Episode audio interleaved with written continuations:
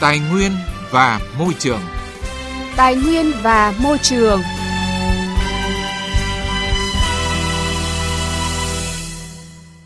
Biên tập viên Thúy Nga và Quang Huy xin kính chào quý vị và các bạn. Rất vui khi được đồng hành cùng quý vị và các bạn trong chương trình Tài nguyên và Môi trường. Chương trình hôm nay sẽ có những nội dung chính sau. Mục vấn đề và sự kiện chúng tôi bàn về vấn đề Hà Nam, người dân sống lay lắt hơn 10 năm giữa lòng thành phố Phủ Lý. Ý kiến của một số chuyên gia về quy hoạch phát triển đất tại các đô thị. Mục cùng lắng nghe và bàn luận, chúng tôi chuyển đến quý vị và các bạn trả lời câu hỏi của một số thính giả gửi về chương trình. Trước hết, chúng tôi chuyển đến quý vị và các bạn một số thông tin về đất đai đáng chú ý trong tuần qua.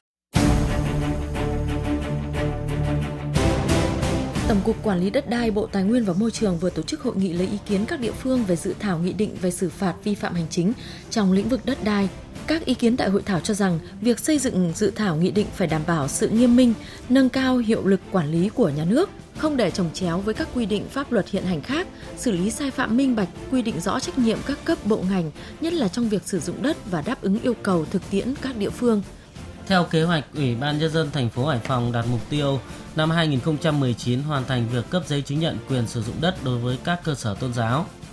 Tuy nhiên, đến nay toàn thành phố mới chỉ có 420 trên 713 cơ sở được cấp giấy chứng nhận.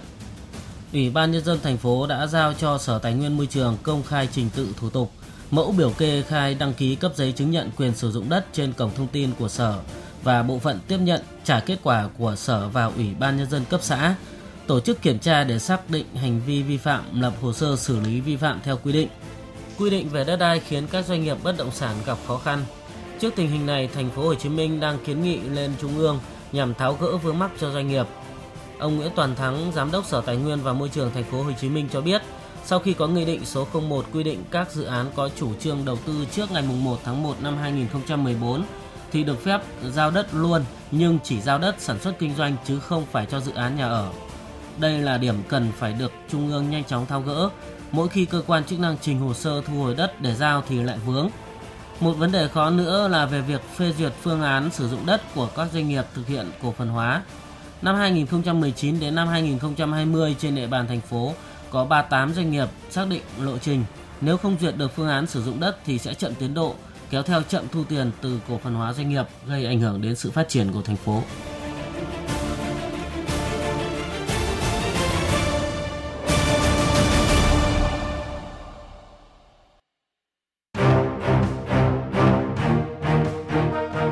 Vấn đề và sự kiện.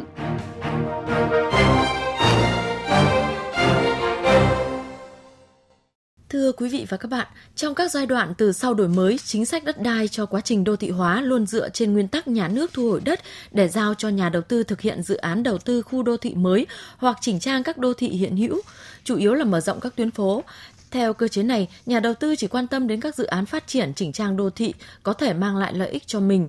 trong khi nhà nước cũng chỉ có thể đảm bảo kinh phí để thực hiện một số dự án quan trọng. Như vậy còn khá nhiều nhu cầu chỉnh trang các đô thị không được các nhà đầu tư quan tâm và cũng ngoài khả năng ngân sách của nhà nước. Phản ánh thực tế này tại thành phố Phủ Lý, tỉnh Hà Nam của phóng viên Đài Tiếng Nói Việt Nam. Năm 2009, gia đình ông Nguyễn Văn Thanh cùng hơn 400 hộ dân ở tổ 8, khu đô thị Nam Trần Hưng Đạo, thành phố Phủ Lý, tỉnh Hà Nam, được công ty cổ phần Hưng Hòa bàn giao diện tích đất đã mua trước đó. Sau khi được cấp giấy chứng nhận quyền sử dụng đất, ông cùng nhiều hộ dân ở đây đã xây dựng nhà cửa và chuyển đến sinh sống. Dù các hộ dân đã sinh sống được khoảng 10 năm nay, nhưng cơ sở hạ tầng của khu đô thị vẫn chưa được hoàn thiện, cuộc sống của bà con gặp rất nhiều khó khăn. Đặc biệt vào mùa mưa, tất cả hệ thống tuyến đường trong khu đô thị đều bị ngập úng nhiều ngày, không thể di chuyển được. Ông Nguyễn Văn Thanh cho biết, mặc dù các hộ dân đã kiến nghị nhiều lần nhưng đến nay tình trạng này vẫn chưa được giải quyết. Những cái chỗ nó hay ngập lắm. Đón cháu ở dưới chỗ trường cấp 1 Trần Hưng Đạo nó cũng hay bị ngập. Nhưng ngập thì nó có kia, nó phải ngày rưỡi, hai ngày nó mới tiêu tiêu chậm đi lại nó khó khăn lắm có khi đi xe này giữa đường nó chết máy cũng kiến nghị thế nhưng mà tổ dân phố thì họ bỏ đo rồi ngắm máy rồi nhưng không biết bao giờ mới làm những mình không biết được. Ngày 26 tháng 11 năm 2004, tỉnh Hà Nam thu hồi giao hơn 124.000 mét vuông đất thuộc địa bàn thành phố Phủ Lý cho công ty cổ phần Hưng Hòa thực hiện dự án khu đô thị Nam Trần Hưng Đạo. Ngày 30 tháng 12 năm 2009, công ty đã bàn giao các hạng mục hạ tầng kỹ thuật của dự án cho Ủy ban nhân dân thành phố Phủ Lý quản lý khai thác, sử dụng từ ngày 1 tháng 1 năm 2010, bao gồm hệ thống hè, đường, thoát nước mặt, thoát nước thải, điện chiếu sáng, hồ điều hòa, công viên vân vân. Tuy nhiên, kiểm tra tình hình sử dụng đất thời điểm năm 2012 cho thấy, công ty cổ phần Hưng Hòa đã chuyển nhượng quyền sử dụng đất cho 449 hộ dân với diện tích hơn 41.000 m2 và được Ủy ban nhân dân thành phố Phủ Lý cấp giấy chứng nhận quyền sử dụng đất.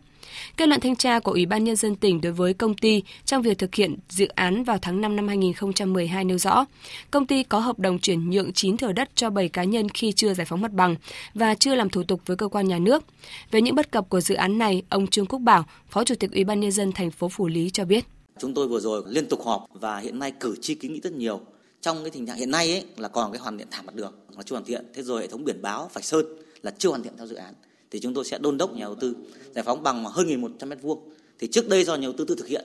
thì chúng tôi có yêu cầu nhà đầu tư ấy, để thực hiện được thì trách nhiệm nhà đầu tư là phải điều chỉnh các dự án.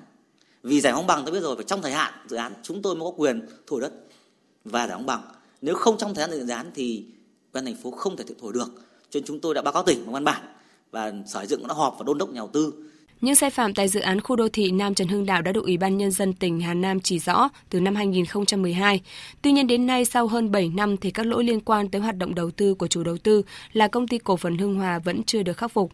Tại rất nhiều kỳ họp Hội đồng Nhân dân tỉnh Hà Nam, cử tri phường Trần Hưng Đạo đều có ý kiến. Khu đô thị Nam Trần Hưng Đạo đã được đầu tư bàn giao đưa vào sử dụng, nhưng vẫn còn một số tồn tại, nhiều hạng mục chưa hoàn thành. Về vấn đề này, ông Nguyễn Quang Huy, Giám đốc Sở Xây dựng tỉnh Hà Nam cho biết, Sở đã yêu cầu công ty triển khai ngay việc thi công hoàn thiện các hạng mục còn tồn tại, như tưới nhựa và giải thảm hệ thống mặt đường 5 cm, hệ thống kỹ thuật dọc đường D4 và những vị trí chưa được bàn giao mặt bằng thi công. Là cơ quan tham mưu và cũng là cơ quan quản lý xây dựng. Thì chúng tôi cũng đã nêu tất cả những các cái trường hợp cái vướng mắc. Thì à, ủy ban tỉnh trong thời gian sớm nhất ấy, cho ý kiến chỉ đạo và cũng sẽ xử lý dứt điểm đối với cả cái tồn tại của cái dự án này. Cái này thì cũng phải làm rõ cái trách nhiệm. Trách nhiệm của chủ đầu tư trách nhiệm của quản lý nhà nước trong đó có trách nhiệm của cả sở xây dựng cũng như trách nhiệm của các bên mà tiếp nhận cái tài sản cũng như tiếp nhận trong quá trình quản lý vận hành thì mới ra được cái trách nhiệm của từng bên thì sẽ đánh giá rõ trong những các cái hội nghị và sẽ báo cáo ủy ban tỉnh để có biện pháp xử lý. Thưa quý vị, thưa các bạn, tốc độ phát triển kinh tế xã hội hiện nay đã khiến cho xu hướng đô thị hóa tăng nhanh. Trong khi đó, việc quản lý nhà nước về xây dựng còn nhiều bất cập, nhất là lĩnh vực quản lý đầu tư xây dựng, phát triển hạ tầng kỹ thuật các khu đô thị. Từ đó, tình trạng lấn chiếm đất công, xây dựng không phép hoặc trái phép, đặc biệt tình hình vi phạm trật tự xây dựng diễn ra khá phổ biến. Vâng, tại các ờ, đô thị lớn, vấn đề quản lý sử dụng đất ngày càng phức tạp. Nguyên nhân là từ việc chưa có một hành lang pháp lý thống nhất cho việc quản lý sử dụng đất trong đô thị, đặc biệt là giữa ngành tài nguyên môi trường và ngành xây dựng. Bên cạnh đó là sự khác biệt trong cách hiểu, cách vận dụng các chỉ tiêu đất đô thị giữa các ngành địa phương. Hơn nữa còn là việc phân định các loại đất chưa rõ ràng. Ngoài ra, việc xây dựng hệ thống hồ sơ tài nguyên phục vụ việc quản lý trên các hệ bản đồ khác nhau của các ngành cũng là một sự cản trở cho công tác quản lý. Chính vì vậy cần phải có sự tích hợp hai hệ thống quy hoạch sử dụng đất đô thị vào trong cùng một hành lang pháp lý. Phản ánh của phóng viên Đài Tiếng Nói Việt Nam. Theo báo cáo tổng hợp ý kiến kiến nghị của cử tri gửi đến kỳ họp thứ 5 Quốc hội khóa 14 vừa qua, cử tri và nhân dân tiếp tục phản ánh về công tác quản lý đất đai của một số địa phương chưa chặt chẽ, các dự án quy hoạch chưa được công khai, việc thu hồi đất thiếu minh bạch, công tác đền bù hỗ trợ tái định cư còn thiếu hạn chế, bất cập, gây bức xúc trong nhân dân. Điển hình gần đây là vụ nhiều người dân khiếu nại về việc thu hồi đất, công tác giải phóng mặt bằng, bồi thường, hỗ trợ tái định cư khi phát triển dự án khu đô thị – Ông Hoàng Văn Cường, đại biểu Quốc hội đoàn Hà Nội cho biết. Một cái nghịch lý của trong quản lý đất đai của chúng ta hiện nay là có các cái dự án đầu tư và phát triển thì à, dù chúng ta có đền bù giá cao hơn so với trước khi có dự án thì người dân cứ vẫn phát sinh khiếu kiện. À, một cái tỷ lệ không nhỏ những cái tỷ phú, những cái đại gia ở Việt Nam thì cũng ra đời à, từ những cái dự án mà sử dụng đất để phát triển các cái công trình bất động sản. Và ở những vùng mà càng phát triển thì ờ, giá đất càng tăng thì chính phủ càng phải bỏ ra nhiều tiền để đền bù, người dân thì càng phát sinh khiếu kiện. Trong giai đoạn 2014-2018, sai phạm trong quản lý và sử dụng đất đai ở các khu vực đô thị diễn ra thường xuyên, điển hình vụ việc sai phạm đất đai tại khu đô thị Thủ Thiêm, thành phố Hồ Chí Minh. Chuyên gia kinh tế Vũ Đình Ánh cho rằng sai phạm trong quản lý sử dụng đất đai vẫn phổ biến phức tạp với mức độ nghiêm trọng. Trong đó những khoản chênh lệch rất lớn giữa giá trị sử dụng đất trước và sau khi chuyển đổi mục đích sử dụng, trước và sau khi thực hiện cổ phần hóa doanh nghiệp nhà nước, trước và sau khi bán tài sản nhà nước, gây thất thoát rất lớn cho ngân sách nhà nước. Do đó cần phải nhận diện, phát hiện, xử lý và ngăn chặn kịp thời, tránh thất thoát tài sản cho nhà nước và xã hội. Ngoài ra còn các sai phạm nghiêm trọng khác như các nhà đầu tư không thực hiện hoặc làm không đầy đủ nghĩa vụ tài chính với nhà nước, tiền sử dụng đất khi được nhà nước giao đất có thu tiền sử dụng đất, cho phép chuyển mục đích sử dụng đất, công nhận quyền sử dụng đất, tiền thuê đất khi được nhà nước cho thuê, thuế sử dụng đất. Chẳng hạn với những dự án đổi đất lấy hạ tầng như hình thức BT xây dựng chuyển giao, thất thoát rất lớn khi dự án được xây dựng khống lên. Giá trị đất khu vực đổi thì bị dìm xuống, gây thiệt hại kép cho nhà nước. Chuyên gia kinh tế Vũ Đình Ánh cho rằng thì ở đây tức là chúng ta thất thoát kép. Tất cả những dự án BT tôi không nói là đều thất thoát đến, đến mức nghiêm trọng nhưng chắc chắn ở đó tồn tại và nó có những cái kẽ hở tạo ra những cái lợi ích khủng khiếp và làm thất thoát cái tài sản nhà nước kể cả từ giá trị dự án cho đến cả đất mà chúng ta đem đổ để lấy cái dự án đó. Thì liên quan tới cái thất thoát ngân sách nhà nước biến tài sản nhà nước thành của cá nhân hay một nhóm cá nhân. Và đặc biệt ở đây là tạo một cái môi trường rất là tốt để dung dưỡng cho cái tham nhũng hối lộ lợi ích nhóm chiếm đoạt tài sản nhà nước. Theo Tổng Kiểm toán Nhà nước Hồ Đức Phước, mặc dù hạn chế trong quản lý đất đai đã được ghi rõ tại Nghị quyết Trung ương 6 khóa 11 của Đảng, tuy nhiên đến nay vẫn hiện hữu. Đó là công tác quy hoạch đất còn thiếu tính toán về hiệu quả kinh tế xã hội, môi trường, lợi ích của nhà nước và người dân có đất bị thu hồi chưa được đảm bảo tương xứng, tham nhũng tiêu cực thất thu ngân sách trong lĩnh vực quản lý đất đai còn lớn, nhiều sai phạm nổi cộm liên tiếp xảy ra, các vụ án tham nhũng trong vi phạm đất đai chiếm tỷ lệ cao trong thời gian gần đây. Ông Hồ Đức Phước cho rằng tất cả là do chấp hành pháp luật đất đai không nghiêm, quản lý lỏng lẻo, thiếu trách nhiệm từ các cấp quản lý, nhưng cũng có phần do quy định pháp luật lỏng lẻo, trồng chéo, bất hợp lý, gây nên sự lúng túng, hiểu nhầm, cố tình lợi dụng để gây sai phạm, làm thất thoát ngân sách nhà nước. Để quản lý tốt vấn đề đất đai, ông Hồ Đức Phước cho rằng. Về siết chặt cái đất đai tôi nghĩ là có ba cái biện pháp chính thôi. Một là chúng ta phải hoàn thiện cái pháp luật về đất đai đặc biệt gói kỷ luật đất đai rất nhiều vấn đề đưa ra. Vấn đề thứ hai là siết chặt cái kỷ luật kỷ cương. Bởi vì từ chuyển mục đích sử dụng đất hay là điều chỉnh quy hoạch? Đấy cũng là một sơ hở của pháp luật. Và vấn đề thứ ba là tôi cũng nghĩ là phải hoàn thiện cái giá đất. Cái phương pháp xây dựng giá đất. Tôi cho rằng chỉ nên áp dụng một vài phương pháp thôi. Thưa quý vị, thưa các bạn, rõ ràng để quản lý tốt lĩnh vực đất đai, đặc biệt đất đai tại các khu đô thị, thì bên cạnh việc hoàn thiện giám sát về quản lý sử dụng đất đai, việc hoàn thiện pháp luật về đất đai bao gồm phương pháp xây dựng giá đất phù hợp với giá thị trường để tránh tình trạng các bên lợi dụng gây thất thoát tham nhũng cũng hết sức quan trọng. Cùng với đó là tiếp tục phát huy vai trò kiểm toán nhà nước về thực hiện kiểm toán việc quản lý, sử dụng tài chính công, tài sản công như quy định của hiến pháp và pháp luật. Đây là những vấn đề cốt lõi để tránh lợi dụng và bịt lỗ hổng thất thoát, lãng phí trong quản lý đất đai. Phần cuối chương trình hôm nay là chuyên mục cùng lắng nghe và bàn luận.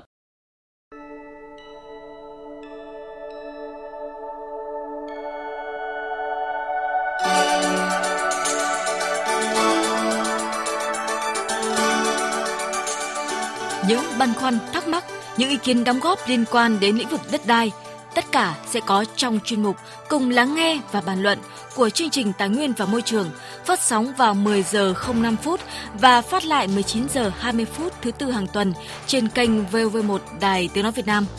Quý vị và các bạn có bất kỳ những băn khoăn thắc mắc hay ý kiến đóng góp gì liên quan đến lĩnh vực đất đai, xin gửi thư về chương trình theo địa chỉ chương trình Tài nguyên và Môi trường, Ban Thời sự Đài Tiếng Nói Việt Nam 4143 Bà Triệu, Hà Nội hoặc gọi về số điện thoại 0243 936 3729.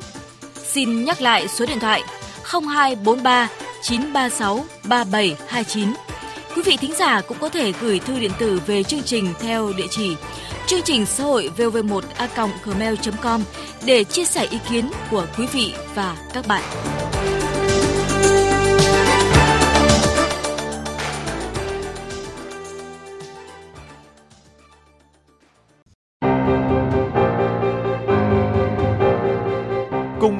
Và bàn luận.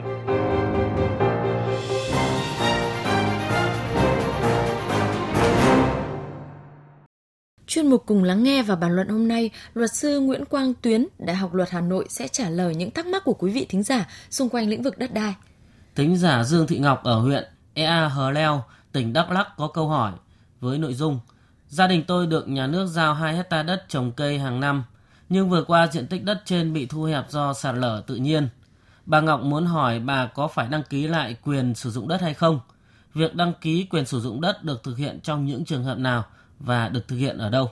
Về vấn đề này, của thính giả luật sư Nguyễn Quang Tuyến trả lời như sau. À, về ờ, câu hỏi của bà Ngọc thì ờ, trong trường hợp mà bà được nhà nước giao 2 hecta đất trồng cây hàng năm nhưng mà cái diện tích đất là nó bị sạt lở cho nên nó thu hẹp cái diện tích thì trong trường hợp này À, theo à, khoản 4 điều 95 luật đất đai năm 2013 thì bà phải à, đăng ký lại quyền sử dụng đất để nhằm nhà nước xác định lại cái diện tích đất thực tế so với cái diện tích đất mà đã giao đã giao và ghi trong cái quyết định giao đất. Về việc theo cái khoản 4 ờ, điều 95 luật đất đai năm 2013 ờ, ấy, điểm C ấy, thì cái việc đăng ký này gọi là đăng ký biến động khi có thay đổi về hình dạng kích thước diện tích số hiệu địa chỉ ờ, thửa đất À, và việc đăng ký này được thực hiện ở đâu thì việc đăng ký này sẽ được thực hiện tại